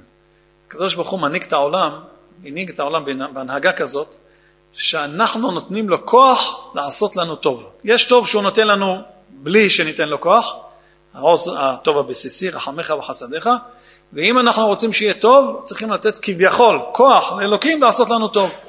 למה? זה על ידי קיום תורה ומצוות. ואז הפסוק אומר, תנו עוז, עוז זה כוח, תנו עוז לאלוהים, תנו לו כוח. למה? על ישראל גאוותו. הקדוש ברוך הוא מתגאה בנו. לפעמים אבא בבית, אתה נכנס, אתה רואה בית ישן, מיושן, לא משופץ, הכל זה. אתה שואל את הבן אדם, תגיד, למה אתה לא משפץ את הבית? מה, מה זה חשוב לי? אה, יש לי מיטה, יש לי זה, מה, לא צריך יותר מזה. אבל אם באים הבנים, אבא, תשמע, בוא נעשה פה יפה, בוא נעשה כאן יפה, וזה, והם ככה באים ומתכננים ואומרים לו אחרי כמה זמן, בוא, יא, אמרתם? יא, בוא נעשה יפה. זאת אומרת, הבנים נותנים כוח לאבא. אז הקדוש ברוך הוא ברא בהנהגת העולם, שאנחנו, עם ישראל, נותנים לו כוח להחזיר, זה נקרא התערותא דלתתא, והוא נותן לנו מלמעלה למטה, התערותא דלעילה. יש מלמטה ויש מלמעלה. תנו עוז לאלוהים, למה? על ישראל גם בטוב, ועוזו בשחקים. הוא כוחו, רואים את כוחו בשמיים, ניתן לו כוח, הוא יוריד את הכוח שלו למטה לעשות לנו ניסים ונפלאות. ממשיכים פסוק בתהילים, פרק ס"ח, פסוק ל"ו. נורא אלוהים ממקדשך. מה זה נורא? מקדשך הכוונה מקודשך, אומרים חז"ל בגמרא בזבחים, אל תקרי ממקדשך, אלא ממקודשך. אז מה פירוש הפסוק? נורא אלוהים ממקדשך, הכוונה מהמקודשים, מהצדיקים שבישראל שמקדשים את שם השם, מזה נורא עולה, מתרומם שם השם. אל ישראל, למי מורידים את זה? אל ישראל. ויש גם פירוש אל ישראל, הכוונה הוא האלוקים של עם ישראל. הוא נותן כוח, הוא נותן עוז ותעצומות לעם. הוא, השם יתברך, אחרי שאנחנו נותנים לו עוז על ידי הצדיקים, עושים מעשים טובים, אז הוא מחזיר לנו למטה עוז ותעצומות. ברוך אלוהים. אה, ברוך השם, שהבטיח לנו את הגאולה, אבל נתן לנו כוח שזה יבוא גם מצידנו. הרי פסוק, כתוב פסוק, חז"ל אומרים, סליחה, שמשיח מתי יבוא? בעיטה אחישנה. או בעיטה או אחישנה. אם אנחנו ניתן עוז לאלוהים, נקיים מצוות ונהיה חזקים, נחזור בתשובה, אז זה יבוא באחישנה. נתנו לו כוח להביא את הגאולה בקרוב, יותר מהר. אבל אם לא ניתן לו את הכוח, אז בעיטה, היא תבוא בכל מקרה, היא תבוא בעיטה. תבוא, היא תבוא. שאלה בעיטה או אחישנה. והכוח, הכל תלוי בכוח שלנו. זה לא רק בביאת המשיח, זה גם האמונה בכל ישועה פרטית. אם אדם יש לו איזושהי צרה, והוא נכנס לעצבות וחוסר אמונה, אז זה מהלך אחד. אבל אם הוא מתחזק מהצרה שלו, הופך את זה לטובה. הופך לטובה, ומתפלל להשם, ומאמין בהשם, ושמח גם בצרה שלו, וואי, זו עבודה קשה, הקדוש ברוך הוא מראה לו אחר כך, בדרך כלל, אנשים רואים, מספרים סיפורי נפלאות, ורואים איך הצרה הפכה להיות לתועלת. אחרי כמה שנים אתה אומר, אתה זוכר שהיה פעם זה? אמר לו, עזוב, אתה יודע מה יצא לי טוב מזה? כמה טוב יצא לי מזה? כמה אנשים אני מכיר שמספרים סיפורים, זה שוב סיפורים, תשבו פעם עוד פעם באיזה, ככה כמה אנשים יושבים, תספר לי פעם, תראה לי, תספר לי סיפור שהיה לך משהו רע, וממש רע יצא משהו טוב. זה כבר קשה למצוא, אבל קצת התבוננות, פתאום אדם מוצא. כן, כשהייתי ילד, הייתי מקום זה וזה, לא הבנתי למה קרה כך וכך. אחרי שנים הבנתי שמזה עשיתי הרבה כסף. לא הבנתי, לא תפסתי שזה יושב על מה שהיה אז. לפעמים צריך למצוא את זה, לפעמים זה ברור, גלוי, לפעמים צריך להתבונן, מזה יצא התועלת שהיה פעם, מזה יצא. זה גם מראה, יוצא, מראה גם כן יוצא הטוב. כמו שאמרנו שפעם, היום לא נוהגים את זה, אבל אדם יש לו אבא שהוא אוהב אותו, יש לבן אדם, הוא אוהב את האבא שלו, אוהב אותו, אבא שלו עשיר גדול, ואבא שלו נפטר. מה הוא אומר בהלוויה? שתי ברכות. ברוך אתה השם אלוקינו מלך העולם, דיין האמת, אבא נפטר. מצד שני, אבא השאיר לו ירושה, ברגע שאבא נפטר, הוא אוטומט נהיה עשיר גדול. ברוך אתה השם אלוקינו מלך העולם, שהחיינו וקיימנו והגיענו לזמן הזה. רק יהודי יכול להבין תפיסה כזאת, לברך דיין האמת, ושהחיינו במעמד אחד. רק יהודי יכול לתפוס את זה. שהקדוש ברוך הוא עושה דברים שנראה לנו רעים, ומתהפכים בסופו של דבר לטובה. איך? לא נדע. לא תמיד אנחנו רואים, לפעמים כן, לפעמים לא. ואז ממשיכים, שתבוא הגאולה, לא, חלק מהגאולה זה לא רק הצלה שלנו, עם ישראל, אלא שנראה את הנקמה בגויים. הנקמה בגויים היא חלק מהגאולה, היא לא דבר נפרד, זה לא שיש הצלה של עם ישראל, ועזוב, הגויים לא חשוב מה, לא. הנקמה שהקדוש ברוך הוא יראה לנו, יראה לנו איך שהוא נקה מהגויים, זה חלק מההצלה של עם ישראל. כמו שמצינו ביציאת מצרים, בקריאת ים סוף, אמרו שירה, בשירה מזכירים פסוקים שחלק מהם, אנחנו נלמד בעזרת השם את פסוקי השירה, חלק מהפסוקים מדברים על אובדן המצרים, חלק מהפסוקים מדברים על ההצלה של עם ישראל, ויש חלק פסוקים שלא קשורים, ובסוף יש פסוק אחד שאומרים אותו שניים מקרא ואחד תרגום. איזה פסוק? כי בא סוס פרעה ברכבו ופרשיו בים. וישב עליהם, מה קרה אומרים שניים ככה מה, מה קרה הפסוק הזה? אומר הרבי אברהם אזולאי, הוא היה סבא רבא של החידה, כותב שהוא, שזה הפסוק היחיד בכל השירה, שבתוך הפסוק, הפסוק מתחלק לשניים. כי בא סוס פרעה ופרשיו בתוך הים, ובני ישראל עברו, חצי מהפסוק מדבר על זה שהגויים נאבדו, וחצי מהפסוק מדבר על זה שעם ישראל ניצל. אז לכן זה הפסוק המובחר מכל השירה. אותו אומרים שניים מקרא ואחד תרגום. אתה רואה גם את הנקמה בגויים וגם את הגאולה של עם ישראל. אז חלק מהגאולה של עם ישראל זה הנקמה בכל שונאי ישראל של כל הדורות. אין נקמות השם, מבקשים, ריבונו של עולם, אל זה כוח, שם של כוח, מידה, מידה של כוח. תראה לנו את הכוח שלך, איך אתה מעניש את כל הגויים שיצרו לעם ישראל. אין נקמות הופיע, זה פתאום יבוא, הופיע, בגדר פתאום, פתאום נראה איך הגויים, כמו שהמצרים, בקריאת ים סוף למשל, רצו, דן תנא עם הסוסים לים, ופרעה שכנע את כל העם שלו, אמר להם אל תדאגו, אנחנו נחזיר אותם, ננצח, אין לכם מה לדאוג. אמרו לו עזוב עשר מכות, מספיק, לא צריך, ארגון את הבכורות, מספיק, תן, עזוב אותנו מהם. לא, לא, אל תדאגו, אני אוכיח לכם שאני מאמין, נשים את כל הזהב של מצרים על הסוסים. וזה התעשרו עם ישראל אחר כך. והם רצים, רצים לים, רצים, רצים, רצים, ככה לתפוס, בני ישראל עוברים, פתאום הם מגיעים למים, זה, נהיה יבשה, נכנסים, שמחים, איזה יופי, נהיה קריאת, המצרים, חוץ מהמצרים, עם ישראל עברו, המצרים נכנסים לים, ואנחנו עכשיו נמשיך, יש יבשה, יש איזה נס, הם נמשכים, ממשיכים, הם בטח חשבו היה גאות ושפל, השמש והריח, זה משך לפה, זה, לא יודע מה הם חשבו המצרים, הם נכנסים, פתאום האדמה בתוך הים מתחילה להיות בוצית, נתקעים עם הסוסים, עם המרכבות, ופתאום המים חוזרים, הורגים את כולם שם, ופתאום, פתאום הנס, הנזק שלהם יבוא. אין נקמות הופיע, יינשא שופט הארץ. הקדוש ברוך הוא ישלם עוד לגויים שנקראים הגאים, הם מתגאים, גויים מלשון גאים, הוא ישלם להם כרעתם, יינשא שופט, שופט זה משפט, ישיב להם במשפט, השב גמול על גאים, תשלם לגויים שעשו צרות לעם ישראל, מה שמגיע להם. ולהשם הישועה, אומרים להשם הישועה, הישועה לנו עם ישראל זה להשם, על עמך ברכתך סלע, לנו עם ישראל יצאנו ממצרים ואנחנו נראה ישועות תמיד ברכתך סלע. אז זאת אומרת שהפסוקים כאן דיברו על, על מה שיקרה לגויים בסופו של דבר, ושזה חלק, זה חלק מהגאולה. ואז כיוון שאנחנו מדברים על גאולה, צריך ביטחון בהשם שהגאולה תבוא, ממשיכים בפסוקים של ביטחון. הפסוק, כמו שאמרנו קודם, הוא גם שייך לזה, להשם הישועה למך בחתך סלע, סלע זה בלי הפסקה, להיות בביטחון בהשם. ואומרים שלושת הפסוקים המפורסמים של הביטחון, שעליהם כתוב בתלמוד ירושלמי, לא יזוזו מפיך. אתה ככה הולך ברחוב, שומע וזה, תגיד שלושת הפסוקים בעל פה. אדוני צבאות עמנו משגב לנו ליעקב סלע. אדוני צבאות אשר אדם מותח בך. אדוני יושיע, המלך יעננו ביום קוראינו. תגיד את זה, את הפסוקים. אומר ירושלמי, לא יזוזו מפיך. השם צבקות עמנו, מה זה? השם יתברך הוא מולך על כל צבאות השמיים, על כל הטבע. משגב לנו, משגב, קשור אלינו. משגב זה ייתן לנו חוזק ויושיע אותנו. אלוהי יעקב סלע, הוא האלוקים של עם ישראל, יעקב זה הכוונה הפשוטים שבעם, אפילו של הפשוטים שבעם. והרבה פעמים אנחנו רואים שהפשוטים שבעם, האמונה שלהם גדולה יותר משל החכמים, כן, גדולה מאוד, יותר מאשר מתחכמים, מחפשים למה ואיך. השם צבקות, השם עוד פסוק השני, זה היה פסוק תהילים מ"ו פסוק ח', עכשיו הבא זה תהילים פרק ד' פסוק י"ג, השם צבאות השם יתברך ומולך על כל צבאות השמיים, אשרי אדם בוטח בך, אשרי מי שבוטח בהשם, כמו שאומרים בעל הצדיקים, שהמאמין בהשם יראו ישועת השם. השם הושיע, פרק כ' פסוק י', המלך יעננו ביום קוראינו, התשועה תבוא בזכות שאנחנו נקרא לו, נתפלל להשם. אם אדם מתפלל, מתפלל, לא רואה, לא רואה תועלת, נמאס לי להתפלל, אין לי כוח. אומר, מיד אחרי התפילה אומרים, אחרי רבן ציון, קווה אל השם, אחרי שיר של יום, קווה אל השם, חזק ויאמץ יבך. התפללת, לא ראית את התשועה, אל תדאג, תמשיך. קווה אל השם. התשועה עוד תבוא. זה הביטחון בהשם. לפתוח אך ורק בהשם יתברך. ואז מבקשים, הושיע את עמך.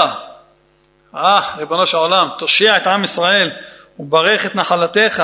ברך אותנו העם, נחלתך ארץ ישראל. ורעים ונשאם עד העולם, תראה, תראה אותנו, תנהיג אותנו, תראה לנו את ההנהגה, ונשא אותנו, לרומם את השם של עם ישראל עד העולם. נפשנו חיכתה להשם, נפשנו מחכה, שוב, ביטחון. זה כמה פסוקים שאומרים לך, תהיה בביטחון. נפשנו חיכתה להשם, נפשנו מחכה להשם יתברך שיושיע ויגאל. עזרנו מגננו הוא, השם הוא העוזר, והוא העוזר ומושיע, הוא העזר שלנו, המגן שלנו. תהילים פרק ל"ג, כי בו ישמח ליבנו, זה המשך, כי בו ישמח ליבנו, בוטחים במי? כשאדם בוטח בשם יתברך, יש לו שמחה. למה יש לו שמחה? הוא בוטח בדבר חזק. שוב אני מדגיש, לא תמיד הוא רואה את הישועה. אבל הוא בוטח בהשם שישלח לו את הישועה, ואז הוא רגוע. מה זה ישלח לו את הישועה, איך? לפעמים זה על ידי רופאים, לפעמים זה על ידי כאלה, לפעמים כל אחד, הישועה שהוא צריך. יש ברוך הוא שולח, אחד שצריך ישועה למשל הולך למלך, הוא צריך פרנסה. אז הוא הולך למלך, מבקש פרנסה. המלך אומר לו, אין בעיה, תלך הביתה, תקבל פרנסה. מי מעביר לו את הפרנסה? איך המלך מעביר לו את הפרנסה? דרך מי? דרך שר האוצר. שר האוצר, דרכו מעביר את הכסף שהוא צריך. אחד צריך רפואה, הולך למלך, אני צריך רפואה. המלך אומר, אל תדאג, לך הביתה, אני אשלח לך את הרפואה, אני אשלח לך מה שאתה צריך. דרך מי הוא שולח את הרפואה? דרך שר הבריאות. אחד צריך אה, אוכל, כן? צריך אה, מזון, אין לו אוכל. לא כסף, אוכל. אומר, לך הביתה, אני אדאג לך לאוכל, כל מה שאתה צריך. דרך מי הוא שולח? דרך איזה שר? שר החקלאות, שר האוכל, לא יודע איך נקרא לו. אז ככה, אדם צריך ישועה. אז מה הוא רוצה? שפתאום השם ירד אליו כאן ויעשה לו את הישועה? הוא נתקע בכביש עם פאנצ'ר. מה אתה רוצה, שבדיוק השם ירד לך עם הג'ק ויעשה? זה לא, זה לא הולך ככה. אז איך, זה, דרך מי תבוא הישועה? פתאום הוא זה עומד שם חסר אונים, פתאום עוצר לו מישהו, תשמע, אני אף פעם לא עוצר, אבל לא יודע למה, משהו אמר לי לעצור, לעזור לך. עם הג'ק, לעזור לך להחליף גלגל. מה, למה עצרת? אתה יודע מה, קח 100 שקל, עזרת לי 50 שקל, 100 שקל. לא, לא צריך, תודה, תודה, אני הולך. שאיך השם שלח לי אותו משמיים. אולי זה אליהו הנביא, מי יודע. היו הרבה צדיקים כאלה שקיבלו גילוי אליהו בכל מיני דמויות. ואיך תדע, הקדוש ברוך הוא שולח את הישועה. איך? שולח. ובאמת מי שבוטח בהשם רואה הרבה ישועה. כי בו ישמח ליבנו, כי בשם קודשו בטחנו. כשבוטחים בהשם, שם קודשו. אני עוד מעט אספר לך סיפור מדהים. יהיה חסדך השם עלינו. כשמבקשים, ריבונו של עולם, אנחנו בוטחים בך, נהג איתנו בחסד. אפילו אם לא מגיע לנו. והבוטח בהשם, חסד יסובבנו. אומר הרמב"ן, גם לרשעים. לא רק לצדיקים, גם לרשעים, אפילו אדם רשע, יש לו עבירות וזה, אבל אם הוא בוטח בהשם, חסד יסובבנו. יהיה חסדך השם עלינו, כמה, כמה חסדים נקבל בזכות הביטחון? כאשר ייחלנו לך, כמו שאנחנו מייחלים לך, כמו שאנחנו מייחלים. תשמעו אותי, אני מספר לכם סיפור אמיתי, אני מכיר אותו מכלי הראשון, ראשון. היה יהודי אחד, הוא מרשה לי להגיד את השם שלו, אבל אני לא אגיד. יהודי, קבלן, איך אומרים? יושב טוב. יושב טוב, עומד טוב, שוחט טוב, ברוך השם, היה לו פרנסה בשפע. ממש ישב כמו שצריך. יהודי יושב טוב. יום אחד, שבת אחת, שבת אחת, הוא איזושהי סיבה, הוא עלה לאיזשהו מקום, בקיצור, ונפל מגובה שש מטר. נפל גובה שש מטר, מוצאי שבת זה היה, נפל גובה שש מטר, ושבר את. את עמוד השדרה, עד היום הוא סובל מזה וזה, ירד בפרנסה. קודם כל, הלכתי לבקר אותו בבית חולים, השבר כלי, לא צריך לספר לכם בן אדם שלא יכול להזיז את הגוף שלו, את עמוד השדרה, והרופאים אומרים לו אם תזוז טיפה אתה יכול לקרוע את הזה, ומסובך היה לעשות ניתוח, היה בצרות צרות, הגוף היה נורא, הכל, והפרנסה גם כן הייתה נורא, פרנסה נוראה, ירד בפרנסה ואין אוכל בבית וצרות, לא רוצה לפרט יותר מדי. הוא מרשה לי לספר את הסיפור עם השם מפרוטרוט, אבל לא יותר מדי. לפעמים כשמישהו שומע אולי מתחרט קצת. אבל זה ממש היה במצב ממש ממש ממש מצב קשה. ועם כל מה שהוא היה, ולא יכול לעבוד, והרופא אמר לו, כשיגדל לי פה שערות, אתה תחזור לעבודה. אל תדאגו, הוא חזר לעבודה. יום אחד, אחרי ניתוחים שעבר, אחרי כמה חודשים טובים, עבר ניתוחים, עבר זה, ישבתי איתו ככה, זה, דיברנו ככה, מילות עידוד, ואמרתי לו, בתוך הדברים דיברתי על ביטחון, ואמרתי לו, יש סיפור בספר חובות הלבבות, שער הביטחון. בסוף שער הביטחון, יש סיפור שמספר חובות הלבבות. מה הסיפור? עכשיו, חובות הלבבות מספר מעשה בחסיד אחד. היה אדם חסיד, אם החובות הלבבות לפני אלף שנה כתב מעשה בחסיד, מדובר באדם ירא שמיים. מעשה בחסיד אחד. שאל אותו חברו, כיצד ענייניך? דהיינו, איך הפרנסה? איך הפרנסה? אמר לו, בטוב, כל עוד ידיים מפרנסות אותי. כל, הוא היה סופר סתם, אותו חסיד היה סופר סתם. אמר לו, אני כותב תפילין, מזוזות, מתפרנס. בטוב, כל עוד ידיים מפרנסות אותי. יש לי, הידיים שלי כותבות, יש כסף, ברוך השם. שאל אותו, איך ענייניך? במקום שיגיד, ברוך השם, תודה להשם, בטוב, כל עוד הידיים מפרנסות אותי. אומר החובות הלבבות, באותו יום נגדעה ידו. באותו יום נגדעה ידו, לא למחרת, באותו יום. שמחת על היד? בבקשה, ניקח לך את היד, נראה איך תתפרנס. באותו יום נגדעה ידו. אני מספר את זה ליהודי הזה תוך הרבה דברים שאני מדבר איתו ככה, ואני רואה אותו פתאום מתחיל לרעוד. וואי. אמרתי משהו לא טוב? אמרתי משהו... לא, לא, אומר לי, הסיפור שעכשיו סיפרת עם החסיד הזה, וואו, אני לא יודע מה להגיד לך עכשיו. מה, מה קרה? מה עשית? הוא אני רוצה לספר לך משהו. הוא, היהודי הזה, חזר בתשובה, שלח את הילדים לישיבות, יש לו ילדים תלמידי חכמים, ירא שמיים, שלח אותם לישיבות. באותה שבת, הוא נפל במוצאי שבת. באותה שבת שהוא נפל, פגש אותו מישהו, אמר לו, תגיד, מה שלחת את הילדים לישיבות? מה שלחת את הילדים שלך לישיבות? מאיפה הם התפרנסו? מאיפה הם התפרנסו? אומר, אמרתי לו, עם היד ככה. אתם מכירים את התנועה הזאת? עליי, כל עוד אני חי, לא יחסר לילדים שלי כלום. ככה אמרתי לו, ככה הוא מספר. ממוצא אותו מוצאי שבת הוא נפל, ולילדים שלו היה חסר ועוד איך חסר. הוא עשה תשובה שלמה על העניין הזה, ברוך השם, הוא חזר לעצמו, ברוך השם, זה גם סיפור בפני עצמו, חזר לעצמו להפתעת כל הרופאים והפסיכולוגים וכל מי שהתעסק בטיפול שלו, זה היה טיפול מאוד קשה. כל מי שהתעסק חזר לעצמו. אבל הקדוש ברוך הוא השאיר לו קצת איזה כאבים בגב, שכל פעם שתחשוב מאיפה הפרנסה, בטוב כל עוד ידיי או משהו אחר מפרנס אותי, אה, תרגיש את הכאב בגב, אתה תיזכר, יש מישהו אחר מלמעלה שמפרנס. שלא תשכח את זה, זה לימוד לכל החיים. הוא מודה להשם יום יום, זה יהודי עם הרבה שמחת בעבודת השם, הרבה מה שחזר לעצמו, הפלא ופלא, ישלח לו גם על הדבר הקטן שעוד נשאר לו, גם על זה ישלח לו רפואה שלמה, בתור שאר חולי ישראל. הרינו השם חסדך, בשעך תיתן לנו, עוד פעם, הפסוקים, פרק ל"ג, יהיה חסדך השם עלינו, כמה? כאשר יכנו לך. כמה שאתה מאחל, תראה את חסדי השם. הראינו השם חסדך, שנזכה לראות את הישועה בימינו, וישעך תיתן לנו, תן לנו את הישועה, גם אם לא מגיע לנו. קומה עזרת לנו, זה כבר, זה אוסף של פסוקים. קומה עזרת לנו, תעזור לנו ריבונו של העולם, הגלות הארוכה הזאת, ופדנו, תפדה אותנו מבין הגויים. למה? למען חסדך. כי אפילו אם לא מגיע לנו, כשאומרים חסד, חסד פירושו נתינה שהשם נותן בלי, בלי גבול, אפילו אם לא מגיע. יש חסד, יש דין ויש רחמים. יש חסד וגבורה. חסד פירושו, הקדוש ברוך הוא נותן גם אם לא מגיע לאדם. גבורה פירושה שהשם מעניש במידת הדין, כמובן איך שמגיע לאדם. חסד זה לתת אפילו אם לא מגיע. לא מגיע, תיקח. גבורה, דין. השם נוהג במידת, במידת הדין לפי מעשיו של האדם. יש בספירות מה שנקרא ספירת נצח והוד. נצח זה גם חסד, והוד זה גם חסד, והוד זה גם, זה גם גבורה. מה ההבדל בין נצח להוד? נצח זה חסד, אבל זה חסד לצדיקים שנקרא צדיק ורע לו. לפעמים צדיק רע לו. ריבונו של עולם, למה הבאת על הצדיק הזה רע? למה הבאת לו רע? אתה תראה אחר כך שמהדין הזה יצא חסד. זה חסד. מה שנראה לך עכשיו רע, בסוף יהיה חסד. כמו שיש הרבה סיפורים. הגמרא מספרת את הסיפור הפשוט ביותר, שנשברה רגל פרתו. אחד נשבר לו רגל של הפרה, טרח להוציא חפר מסביב, מצא מטמון זהב שם, מצא מטמון של אבנים טובות ומרגליות.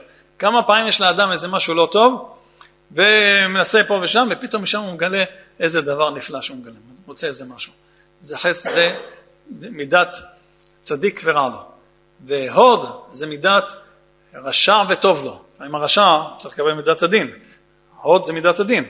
לפעמים יש לו דברים טובים, מרוצה וזה, אבל הטוב הזה הביא אותו לנזק שיש לו. אם לא היה לו כסף הוא לא היה חוטא, הוא לא היה עושה חטא. הוא לא קיבל הרבה כסף שנתנו לו אפשרות לעשות חטא. אז זה חסד. זה אנחנו אומרים, הראינו השם חסדך, וישעך תיתן לנו. קומה עזרת לנו ופדנו למען חסדך. אומר הקדוש ברוך הוא, אנוכי השם אלוהיך, אשר הוצאתיך מארץ מצרים. המעלך מארץ מצרים. אני השם שהוצאתי אותך מעלך מארץ מצרים. אני, הקדוש, אומר הקדוש ברוך הוא, אתה מאמין בי שאני יכול להוציא אותך ממצרים? עם ישראל כשהיו במצרים, לפני הגאולה, לפני שבא משה, מישהו האמין בעולם שנצא ממצרים פעם? מישהו האמין דבר כזה? לא שייך. אין עם שיכול לצאת ממצרים, וחז"ל מתארים כמה סיבות לזה. אבל אנוכי השם אלוקיך מעלך מארץ מצרים. אומר הקדוש ברוך הוא, אז אתה רואה? אני יכול לעשות, אה? הרחב פיך ועמלאו. פתח את הפה. תפתח את הפה, תרחיב את הפה, ואני אמלא אותו. במה תרחיב את הפה? בתפילה, באמונה, בביטחון. ואני אמלא. איזה יופי שהקדוש ברוך הוא ככה אומר. תרחיב, הקדוש ברוך הוא מבקש ממך, תתפלל. אני צריך להתפלל קצת, ואני צריך להתפלל הרבה, אבל תתפלל. אשרי העם שככה לא, אשרי העם שהשם אלוקיו. איזה יופי, אנחנו אומרים עם ישראל, אשרינו שככה לנו, שהקדוש ברוך הוא כזה, יש לנו קדוש ברוך הוא כזה שנותן לנו. אשרי העם שהשם הוא אלוקינו. ואני, אומר דוד המלך, אנחנו מסיימים את הפסוקים, אחרי שכל כך מתחזקים בביטחון, אומר דוד, ואני, וכל אחד מאיתנו אומר את זה, ואני בחסדך בטחתי. אני בוטח בחסדים שלך השם, לא בשום דבר אחר. גם כשאדם הולך לרופא, אל תפתח ברופא. צריך רופא טוב, לעשות את ההשתדלות, אבל זה רק השתדלות. תפתח שבעזרת השם, השם יתברך ייתן לך את השואה. אדם הולך לעשות איזה עסקה או איזה עבודה או איזה משהו, להרוויח ממון, תפתח בהשם שייתן לך את הפרנסה. לא מה, לא מה. אני בחסדך בטחתי. יגע ליבי בשעותיו. אם אני בוטח בהשם, יגע ליבי, יהיה לי גילה. למדנו שיש שירה, הזכרנו שיש שמחה ויש גילה. שמחה פירושה שמחה שהיא אה, תמידית. כל הזמן זה המצב, מצב טוב כל הזמן. יש גילה, פתאום הפתעה. וואו, איזה הפתעה. איזה הפתעה. גם בשבע ברכות אמרנו, שאומרים לחתן ולכלה, מברכים אותם. דיצה, גילה, רינה. מה זה גילה? שהבעל מפתיע את אשתו. נותן לה פתאום איזה הפתעה, וואו, איזה יופי שהביא לי. זה לא משהו הרגיל כל יום, אלא הפתעה. יגן ליבי בשועתך, אשיר על השם כי גמל עליי. אני אשיר להשם, למה? כשרואים את חסדי, את חסדי השם, שהקדוש ברוך הוא גומל לנו גמול טוב בזכות הביטחון, גמול טוב בזכות הביטחון. אז אנחנו שרים להשם, שיר פירושו, יש בחז"ל, בתנ"ך, כמה לשונות של שירה. שירה, אה, כל מיני לשונות, מזמור, כל מיני לשונות. שיר פירושו עגול. שיר זה תכשיט עגול. עגול פירושו שאדם אדם שר על דבר הוא רואה מההתחלה ועד הסוף איך היה הדבר הגרוע, ואיך אותו דבר הגרוע הביא בסוף לגאולה, כמו במצרים. שירת הים, אז ישיר משה ובני ישראל. מה הם ראו שם עם ישראל אבותינו? הם עמדו, יצאו מהים, יצאו מהים, והם רואים, המצרים שם בלגן שם, מה הולך שם שם? ראו בלגן שם בים עם, עם המצרים, אמרו, כך אומרים חז"ל במדרש, אמרו, אולי כמו שאנחנו יוצאים מהצד הזה, המצרים יוצאים מהצד השני. מה עשה הקדוש ברוך הוא? פלט את גופות המצרים עם כל הזהב שהיה עליהם לרגלי אבותינו. אבל לא סתם. יהודי שסבל מאיזה מצרי, אותו מצרי, הגופה שלו באה לרגלי אותו יהודי שעמד בחוץ ומסתכל. לא, למש... לא שהיה שם בלום. אז היהודי יוצא ואומר, אה, כן, זה המצרי שהכה אותי, אני זוכר. השני אומר, כן, כן, זה גם לידי, זה שהכה אותי. אומר, אולי זה, לא, כל אחד רואה את המצרי שהכה אותו, זה נקרא שיר. עכשיו אני מבין שהיה פה השגחה. למה דווקא אני ולמה דווקא זה, הכל עכשיו מובן. זה נקרא שירה, כי גמל עליי. עכשיו אנחנו מצפים לבניין בית המקדש השלישי שיבוא במהרה בימינו. יש מחלוקת ראשונים, מי יבנה בית המקדש השלישי?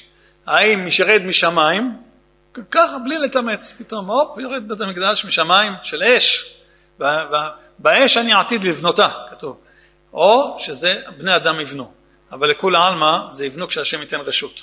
זה לא שאנחנו עכשיו ניקח בלוקים ונתחיל לבנות. כשנקבל רשות מהשם יתברך, איך נקבל, כבר נדע איך, נקבל את הרשות אז נבנה את בית המקדש השלישי. הרוממך השם כי דיליתני, כשיבנה בית המקדש השלישי, וואו, רוממך השם, דיליתני, מה זה דיליתני?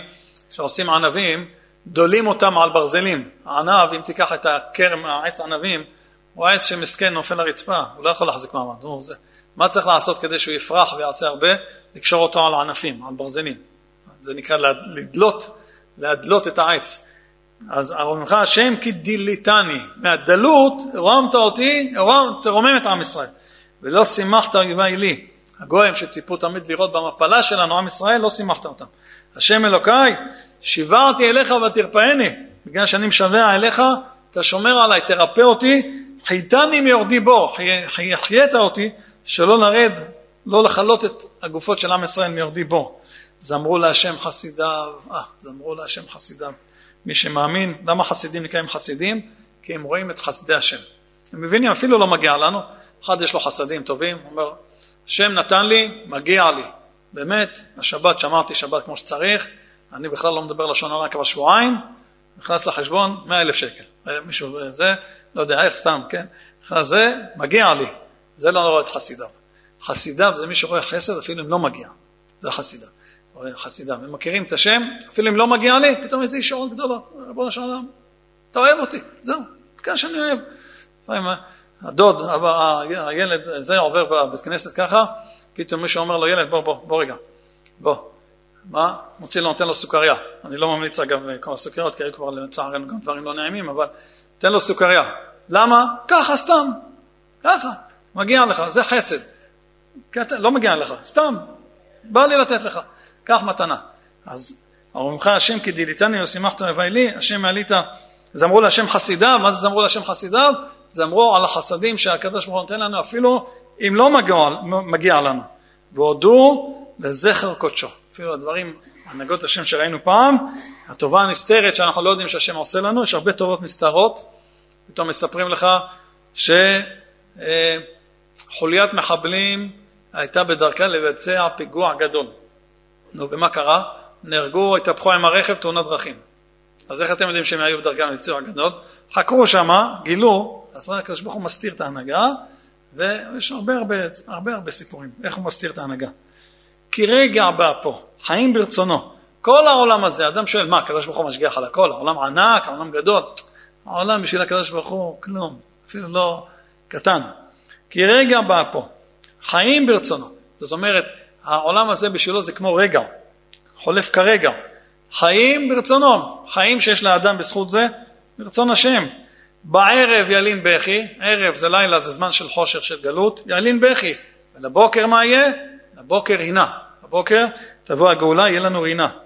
ואני אמרתי בשלוי, בא לאמות לעולם. העוון שלנו מה העוון שלנו? אני אמרתי בשלוי, בא לאמות לעולם. מה העוון הכי גדול אצל הקדוש ברוך הוא, חוץ מכל התרג מצוות? העוון הכי גדול, חוסר ביטחון בהשם, חוסר אמונה. ואני אמרתי בשלווית, כשאני בשלב, הכל בסדר, מה אני אמרתי? אה, בא לאמות לעולם, הכל בסדר, לא יקרה לי כלום. אוי ואבוי. השם, אני חוזר בי, אומר דוד המלך, ברצונך העמדת להררי, יש עוד פירושים, אבל זה פירוש שבחרתי כאן. השם ברצונך העמדת להררי עוז. השם, אנחנו, אני מודה שזה לא נכון. אדם לפעמים שלב, הכל בסדר, כיצד ענייניך? בטוב, כל עוד ידיים מפרנסות אותי. הוא בשלווה, הוא חושב הכל זה ממני. אני, אני, השם ברצונך העמדת להררי עוז. השם יתברך הראה לנו שאנחנו תלויים ברצון שלו.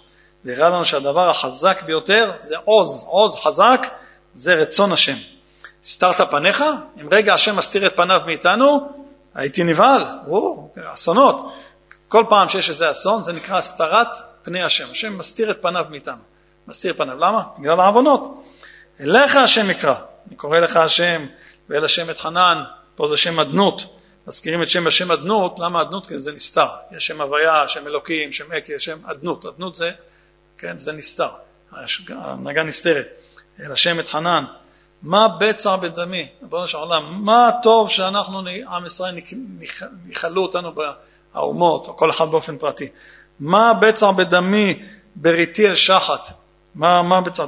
דמי זה מלשון, פירוש אחד מלשון דם, מהבצע שישפך דמי. פירוש שני, בדממה.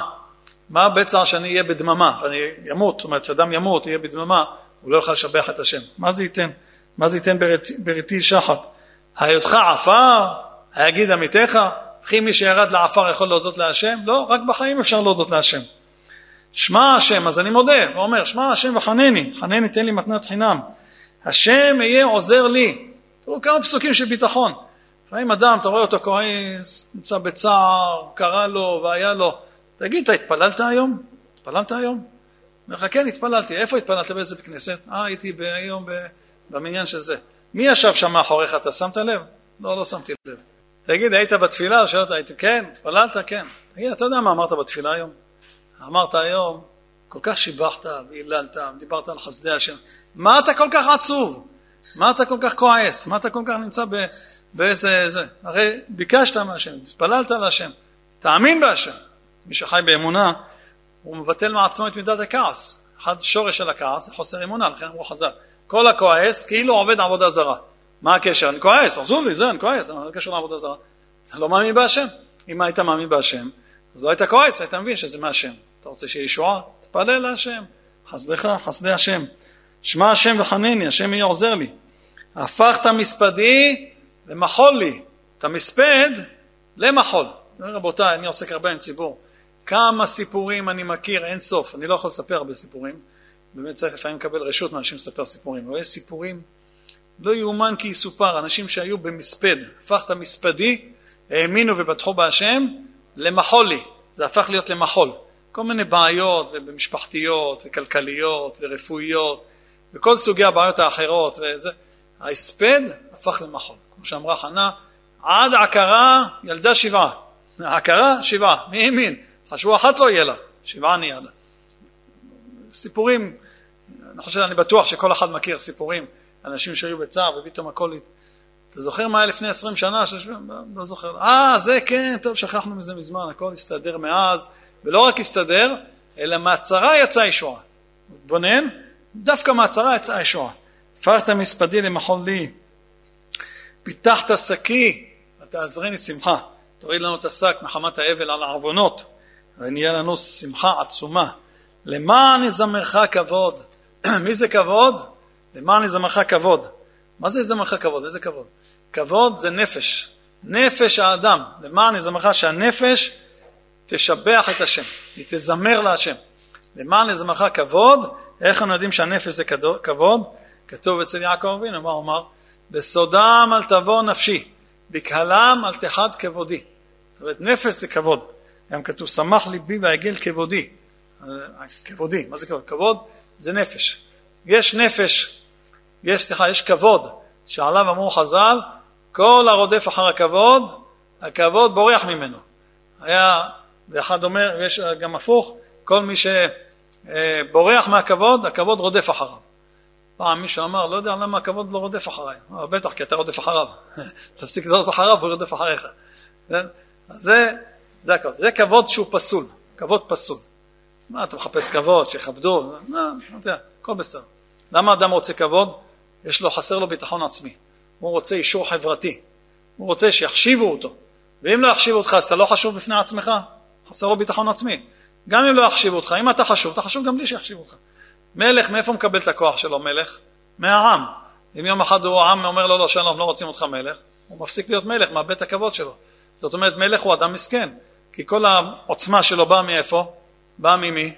מהעם, כן? העם נותן לו זה, אם העם בוגד בו, הוא איבד את הכל. אבל בעבודת השם, המלך האמיתי זה מלך שמחובר להשם. לא מחפש כבוד מהאנשים, אני עושה את הדבר הנכון. זה שכולם צוחקים, או כולם לא מבינים, או זה. מכיר הרבה תלמידי חכמים, תלמידי חכמים גדולים, שמאוד מכבדים אותם, כבוד תלמידי חכמים, שזה כבוד אמיתי. בצערותיהם מספרים, הרבה לעגו להם, צחקו עליהם, איך הם לומדים, מה הם לומדים, מה פתאום הם לומדים וכולי, לך תעשה ככה, צחקו עליהם. היום הם המכובדים, ואלה שצחקו, אני מתייחס אליהם. למה? כי הוא, אפילו שלא כיבדו אותו, הוא המשיך. כי הוא ידע שהכבוד האמיתי זה בפנימיות של האדם, זה לא שתקבל כבוד מאנשים שייתנו לך. זאת אומרת, תזכרו רבותיי, מי שמחפש כבוד זה מראה על חוסר ביטחון עצמי. חסר לו באישיות שלו, בהבנה מי הוא, את המעלה שלו, לכן הוא מחפש כבוד מאחרים. זה הכבוד הפסול. כבוד תלמידי חכמים זה לא בשביל התלמידי חכמים. מה שאנחנו מכבדים תלמידי חכמים, כיבוד אב ואם, זה לא שאנחנו מכבדים אותם בשביל שלהם יהיה כבוד. אנחנו מכבדים אותם, למה? כי אנחנו מקבלים מהם. אם נכבד אותם, אז הם יוכלו להשפיע עלינו טובה. אנחנו יכולים לקבל מהם. לכבד תלמיד חכם, תקבל ממנו. זה אותו דבר, הורים. ילד שמכבד את ההורים, ההורים אומרים מילה, הוא שומע, הוא מתחנך. ילד שלא מכבד את ההורים, אז הוא לא מתחנך, הוא גדל עיר, אדם עיר פרי ייוולד, הוא גדל לפי... אז זה כבוד. כשיעקב אבינו אמר, בסודם אל תבוא נפשי בקלם אל תחת כבודי, הוא התכוון שלא יזכירו את שמי בעדת קורח. מה כתוב שם? ויקח קורח. תמיד בתורה מזכירים שם אדם ושם אבא שלו. זהו. נדיר שיזכירו את שם הסבא. ועוד יותר נדיר שיזכירו את האבא של הסבא. פה מה כתוב? ויקח קורח, בן יצהר. בן קהת, זה כבר הסבא. קורח, בן יצהר, בן קהת. בן לוי, אבא של הסבא. אבל יעקב היה צריך להזכיר גם את השם שלי, בן יעקב. בסודם אל תבוא נפשי שלא יזכירו את השם שלי שם. ואם יזכירו מה קרה? כבר אמרנו שההסבר, קורח זה היה עזות. ללכת נגד משה רבנו, לדבר ככה, לצחוק על מצוות, על ציצית, על מזוזה, מה זה הדבר הזה? מה זה צריך להיות? זה צריך מידת עזות. אז אומרת התורה, ויקח כוח, אתה יודע מאיפה הוא קיבל את זה? קיבל את זה מהסבא שלו. ויקח כוח מאבא של הסבא. ויקח כוח בן יצהר, בן קהת, בן לוי. שמעון ולוי אחים, כלי החמאס מכורותיהם. לכו, הרגו את כל שכם. נכון, הם התכוונו לטובה. אז המידה קיימת. המידה קיימת. כלי חמאס מכורותיהם. יעקב התנגד למה שהם עשו. אומר יעקב, אם רוצים להגיד שהעזות באה מאבא של הסבא לוי, אז גם את הסבא של הסבא צריך להזכיר, גם אותי, למה? כי גם אני עשיתי משהו קצת, מה, מה עשיתי, אומר יעקב? הוא הלך לאבא שלו יצחק, מה הוא אמר לו?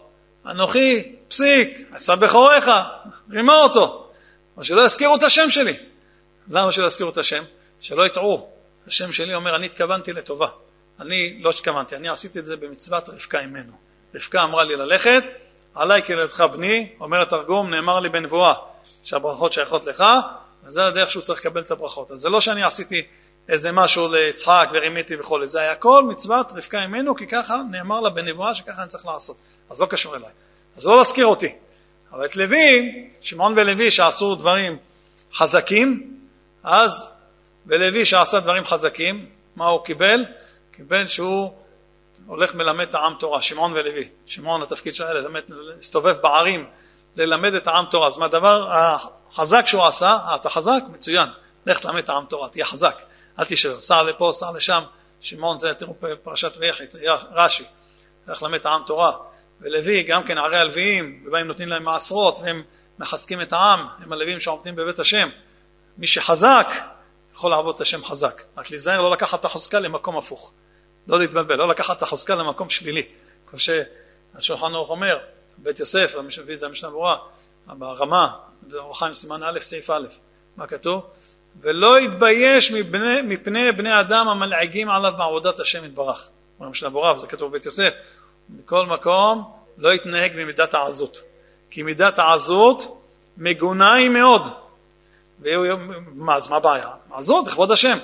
ואם הוא יתנהג מידת העזות במקום של כבוד השם, עלול להתנהג בעזות גם שלא במקום כבוד השם. הוא נלחם על מצוות והכל, אחר כך בא הביתה, מתווכח עם אשתו על מה שיש לו להתווכח. יבוא להתווכח גם דברים אחרים, כי נהיה לו מידה. מה זה מידה? זה נהיה בטבע של האדם. הוא רגיל ככה, פתאום בכל דבר הוא הולך ומתווכח.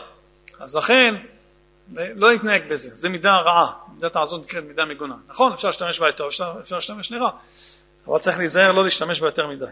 למען יזמרך כבוד ולא ידום, השם אלוקיי לעולם אודקה. תראו כמה פסוקים דוד המלך אמר, כמה פסוקים אמר של ביטחון בהשם יתברך. טוב, אז למדנו את פסוקי ברוך השם, אמונה, ביטחון, ציפייה לגאולה, כל הפסוקים של הודו להשם, את העניין של החשיבות, לחבר את זה לענייני הקורבנות, ואחרי שלומדים את כל זה, אומרים את הפסוקים כמו שצריך, אז אדם יוצא, ממשיך את התפילה שמח לברוך שאמר, פסוקי דזמרה, וזה בעזרת השם נמשיך בשיעור הבא. בינתיים שנזכה בעזרת השם לביאת משיח צדקנו, בניין בית המקדש, במהרה בימינו אמן ואמן.